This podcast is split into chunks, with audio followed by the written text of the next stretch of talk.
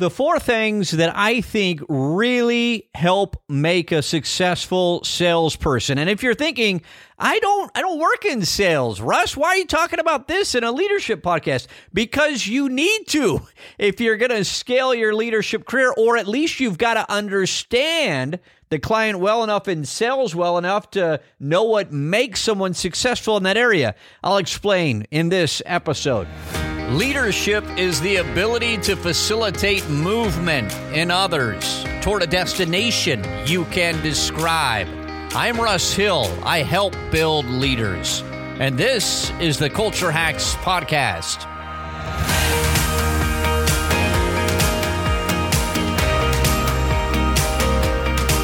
This episode of the Culture Hacks Podcast is sponsored by Lead in thirty. Leading others is hard.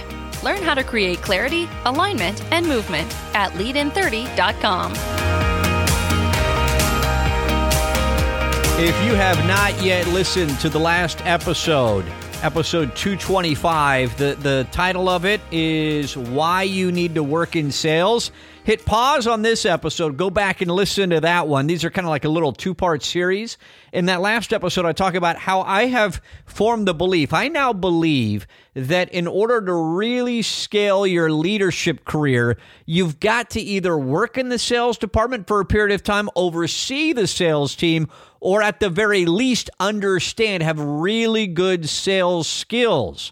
And I used to not feel that way. I used to think, oh my gosh, the salespeople, I don't want, not only do I not want to be one of them, I actually don't really, I don't really want to be around them.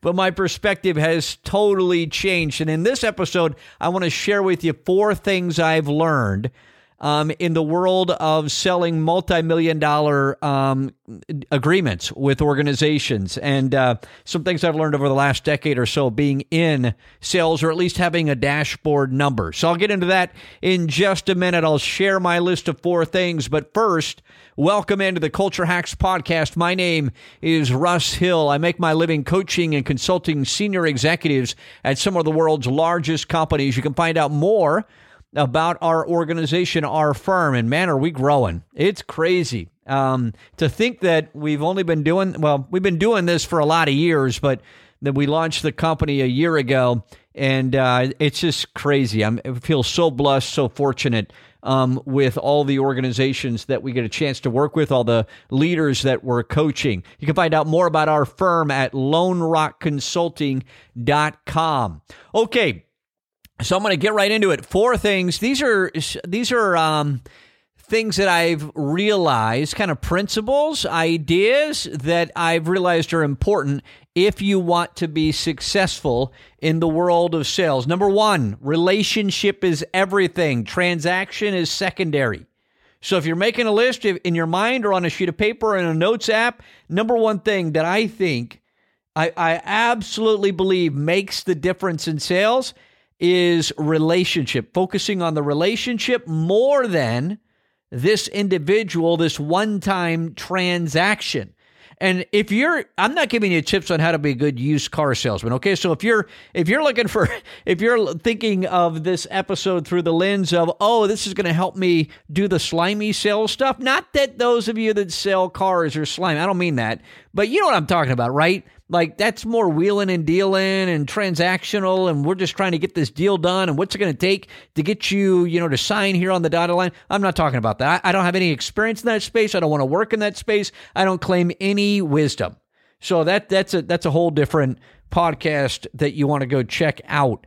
Um, what I'm talking about is either a subscription, an ongoing sales agreement, or you've got the mindset in your organization that you want you want to build re- repeat customers. And so whether you're doing a small transaction, but you want a lot of them over the years, or you're engaging in like what I've been selling over the last however many years, and I I, I hate I hate even calling it selling. What the way that somebody hires me, the way that we interact or bring value to a client is through typically a, at least a one-year agreement, if not a multi-year agreement. And so in my prior life, working with the firm I used to work at, the consulting firm, we would sell two, three-year, um, typically several million-dollar contracts to large organizations. They're hiring us to help um, with culture projects across the company or whatever whatever that might be. In my current um, organization, the one that I helped co-found, Lone Rock Consulting, we're selling coaching agreements, going in and working with a leadership team to create clarity, alignment, and movement with that team. And uh, and they're, they're hiring us for a year, and we have a limited number of clients that we're willing to take on because we don't want to be road warriors like we were pre-COVID. And uh, and we want to be able to invest a ton of ourselves and our, our mind share into the organizations that we work with, the leadership teams. And so, you know, these aren't little transactions where we're selling widgets. So that's the kind of, I'm, I'm talking about, I mean, it could still be a uh, one hundred dollars or a, or a five thousand dollars transaction that you're working with. And whether it's B to C or B to B doesn't really matter. I'm just talking about where you're trying to build a repeat customer. Relationship matters. So you're you're thinking about it from that standpoint, right? Is that I've got to I've got to be able to bring value to this client, and I'm I'm the the long term is way more important to me than this one-time transaction. Okay, so that's tip number one, the long-term view, relationship more than a transaction. That's guiding your, your frame of mind.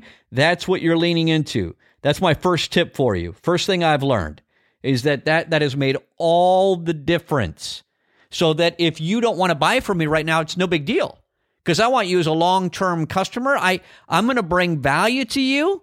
And if you if you are in a position because of budget concerns or because you're just super busy right now or you really don't need our product or service or whatever it might be, no big deal. Um, I, I'm not going to freak out about that right now because there are lots of other people who need our services. And if I truly believe in our product or service and I think it's bringing value to the customer, then I can lean into the long-term view. That was that's what got me into the world of sales when I joined the consulting firm I used to work for is and I thought, oh my gosh, for the first time in my life, I'm going to be in sales. I've got a dashboard number. I'm officially like, and it, it's kind of, I wasn't officially sales because we, we were kind of funky and I still am where we're, we're selling to you. We're, we're, we're presenting the agreement for you to sign, but I'm also delivering to you, right? So it's, it's not exactly a true sales position, but still the sales side of that freaked me out a little bit because I didn't have any background in sales for the twenty years of my career leading up to that point. But when I realized and learned that, oh, this organization has a long-term view, they're less concerned about whether or not I sign this client today ra- rather than am I going to be able to build a relationship with them and, and build something that generates value for the client and generates value for our firm over time, then I was much more willing to go into that role. Which, by the way, I would I would I would encourage you that if you're joining a team or an organization in the world of sales, I would think that's question number one, right? If you don't sense that kind of culture or mindset, man, I want nothing to do with this organization. And then if you're leading the sales team or if you got responsibility for those that are in business development, are you creating that kind of culture, that kind of an organization? And I can tell you, when our firm, nothing against private equity because they do amazing things and I've got friends that work in the private equity space and I think it's amazing, or venture capital. But when the firm I used to work for was bought out by private equity, it became all about, did you sign the client today? What what revenue have you brought in this week? What are you doing this quarter? And and the view totally changed from um, bringing long-term value. The culture totally changed. Again, nothing against anybody. That's the nature of the beast when you're bought out by that kind of company, and it's all about the flipping the value, right? And but it didn't work for me. And like that mindset was really hard for me. So number one, the number one tip for successful sales, long-term view, relationship over transaction. Number two, and these next three points I'm going to share with you are how I divide up a conversation. So if you're a potential client and you reach out to me and say, hey, Russ, heard about your consulting firm or that you you all coach executives. I'd be interested in having a conversation and we got a, we get on a Zoom meeting or we're going to lunch together or I, I'm on the phone with you. Here's how I break down that conversation. So this is my second tip. Ask lots of informed questions. And that is roughly, don't hold me to these exact numbers, but that's going to be about seventy percent of our conversation. Me asking you very specific questions. And by the way, I, I've um, fine-tuned these questions over and over and over and over again. And I'm thinking in my mind, is this question going to lead the conversation in an area that allows us to get into the space that's going to help lead to me being able to bring value to this organization or this potential client? Or am I asking a question that's just detouring us or isn't really valuable? It's just kind of filler. And so I'm constantly evaluating. There's no finish line for this. I'm constantly evaluating my questions. Dang it. That was a bad question. I shouldn't have asked that. It derailed the conversation, or it got them thinking about a potential obstacle to us bringing value and helping them. And, and so questions are so important, you all. What questions are you asking the client, and are they doing? I mean, there's tons of sales material out there. This is not, you know, some brilliant idea I came up with, but I'm telling you, it's the difference. It's one of the differences between someone who's successful with clients and someone who's not. And that's asking lots of informed questions and making sure that's the, that is the overwhelming percentage of the conversation. The client, the potential customer talking, and them talking about their challenges, their problem, the solution they're looking for, why they want that solution, the value that solution's going to bring to them, the pain they're experiencing, the emotion that they're going through, their need for solutions, right? That's where I'm guiding those questions. And that's seventy percent roughly of our conversation, them talking. Number three, my third tip for you, about ten percent of the conversation is me sharing data.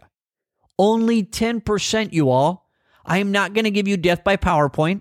I'm not going to bombard you with a million different details. I'm not going to spend the vast majority of our conversation talking about how great we are, I am, our product is, our service is. No, that feels slimy and salesy, and it just makes, it puts up all the defenses for you as a potential client.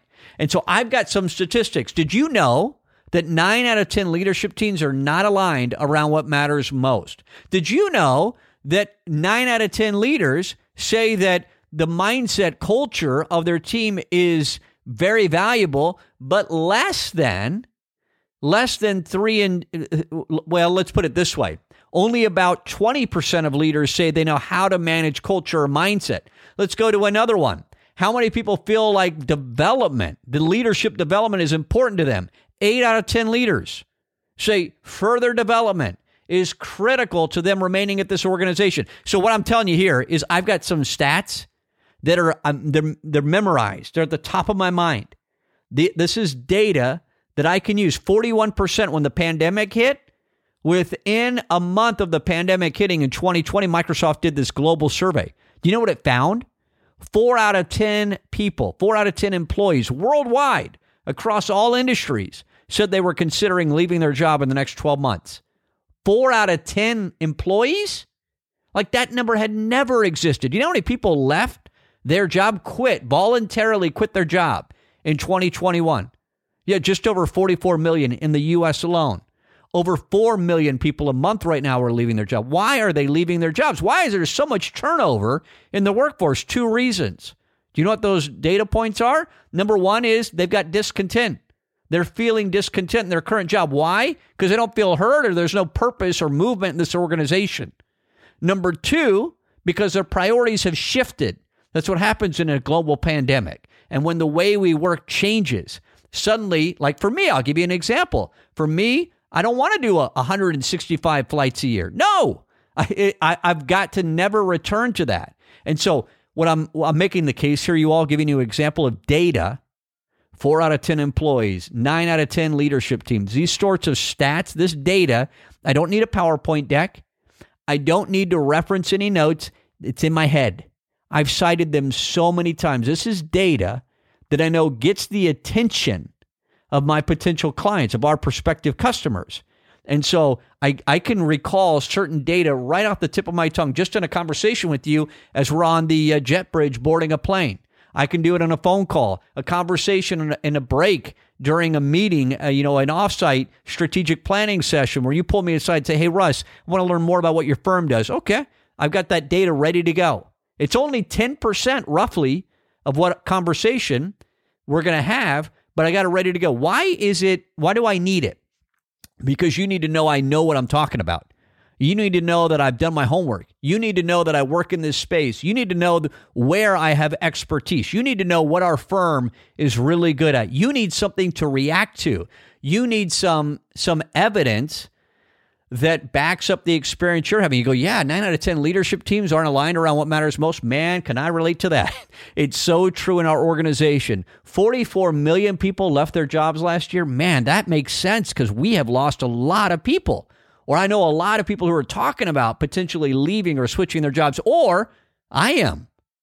So I've got data that's backing up. It's roughly ten percent of my conversation. That is something that really good sales, business development, customer-focused people are able to do. So that is uh, tip number three. Now the fourth and final tip, stories. That's going to make up twenty to thirty percent of our conversation. So I'm going to give you a little bit of data, some numbers like I just gave you, but uh, what I'm going to lean into beyond my questions and getting you to talk are stories. So you say to you, here's how the conversation goes. Yeah, and I ask, okay, well, so what are the cha- some of the challenges, obstacles that uh, you know your your senior leadership team at your organization is running into right now? What what are what are some of the what what's what's what are some of the gaps that you're working to close? Well, we're not aligned. You know, we got all these issues, and yeah, let me give you. And then you start telling me a story. You know, last week in our offsite meeting, this happened and that. We got these silos and whatever. I go, okay, interesting. Yeah, you know, it's so interesting. Data shows, the research shows, nine out of ten. Leadership teams aren't aligned. They, when you ask them what matters most, they don't have that. Or you say, man, we're having trouble retaining people. I ask you a question. You come forward with a story or some information about how retaining and attracting the best talent's a big issue. You got staffing issues in your organization right now, and you think it's tied to leadership. Your leadership needs to be upskilled in order to better um, retain your talent. And I go, yeah, do you know forty-four million, over forty-four million Americans left their jobs last year, record numbers. four out of ten employees said they're considering leaving their jobs in the next twelve months. I'm giving you a little bit of data. And then I go, for instance, you know, I was on the phone last week with a senior executive in the healthcare space, and she was telling me, and I give you a story backing up the data I just, um, I just shared with you. And my story that I'm sharing with you happened in the last seven days, maybe the last month. It's recent most of the time. So that you're thinking, wow, Russ deals a lot with this. Russ is, he's talking to other organizations or executives that are dealing with what we're dealing with. He, he like he, he works in this space. Oh, he understands it. We need his firm to help us. We need his team to help our organization. So four tips. Let me review these real quick. These are based on a lot of experience and screwing these things up a lot. Number one, you want to be good at sales, or you want to help your sales team or anybody dealing with the customer build customer satisfaction, build relationships, sell more. These four things: long-term view, relationship over transaction. It's your mental state of mind. Okay, you're not getting too high or too low with the particular transaction because you're in this for the long haul and you're building a relationship with potential customers. Number two, you ask a ton of informed questions. seventy percent roughly of your conversation is going to be the client talking and you asking questions that are purposefully, intentionally leading the conversation where it leads to the pain points, the problems, and their need for solutions and the cost of what they're dealing with. Number three, the third tip, data. Have those stats, have that information at the top of your tongue, right on in the front of your mind, and lean into it ten percent of the conversation or less. But show your expertise in it. Don't show off. Don't try to be the know-it-all. You know what I'm talking about, but you need to have some data. And then my fourth tip is stories. People remember stories, and you're going to tell that story in a way that it's it's sixty seconds or less. It's really tight, maybe two minutes, but really tight story. There's going to be a name. There's going to be some enough information to where I can form, I can create the YouTube video of your story as you're telling it. If you do not have enough information or too much information, or your story goes too long, or there's no emotion in it, I can't create the YouTube video while you're speaking, and therefore I am zoning out. You've lost me. So don't tell me, yeah, once we worked with the company and they had this same problem. That is not a story, right? Or last week, you know, where there were these two departments and they really made progress in working together. Okay, I don't even know, like, th- think about the difference between that story and, you know, I was talking to an organization that's based on the East Coast of the U S in the healthcare space, and the sales team and the marketing team having all kinds of friction. In fact, we were in a virtual meeting and you could just see in the different cameras the the frustration of these different leaders and different teams for each other. It was so clear, the silos. Can you see that? You can totally see it. You're forming the YouTube video in your mind as I'm telling that story, which causes you to what? Be engaged. And when you create that YouTube video in the moment, you're going to remember that story. Someone says, hey, how'd your conversation with Russ go? You know what? They're working with a company um, on the East Coast healthcare space, have the same issue. We've got sales and marketing silos going, whatever. You're going to remember it. Okay. So those are my four tips around business development, working with the client. I think you all, it's so critical to develop some of these skills. If you want to scale your leadership, you, you don't have to, you, I, I suggest you work in sales at some point in your career. If you really want to scale your ability to lead in an organization, or you oversee it, or you interact with that sales team enough to understand the customer pain points, the value proposition we're bringing to them, the problems we're solving, the emotion that the client feels, the cost of the pain that they're currently experiencing, what benefit we're really providing, how they describe it, and the and the value of us serving that customer over the long term. If you can get those things down, it will really help you be a more effective senior leader of an organization. You can't do those things that I just described, you're probably limited in your ability to lead. You're too specialized and not general enough in your career. So those are my thoughts around business development. Oh my gosh, got so many things, you all. We've been crazy busy with the clients we're working with. In fact, I'm, I'm going on the road um, several times in the next few weeks, and I want to share with you some of the things that have come up with our clients and some of the challenges that they're dealing with right now. They're, I've just got a, this long list of episodes, content that I want to get to in the next few weeks. I hope I'm bringing value to you. And if I am, and this is your first time listening, just tap on that follow, add, subscribe button. You'll get two new episodes delivered to your phone each week. Leadership is a choice. We make the decision to lead others, and then a journey begins, a journey on how to improve, strengthen our ability to lead others so we can be more effective in delivering results. That is what I'm trying to help you with in this podcast. We'll talk to you. I hope you're healthy. Hope you're happy. Hope you're doing well. And I'll talk to you in the next episode of the Culture Hacks Podcast. Who do you know that could benefit from listening to this episode? Tap on the share button and text the link to a friend or colleague, or write a post on LinkedIn and tag Russ.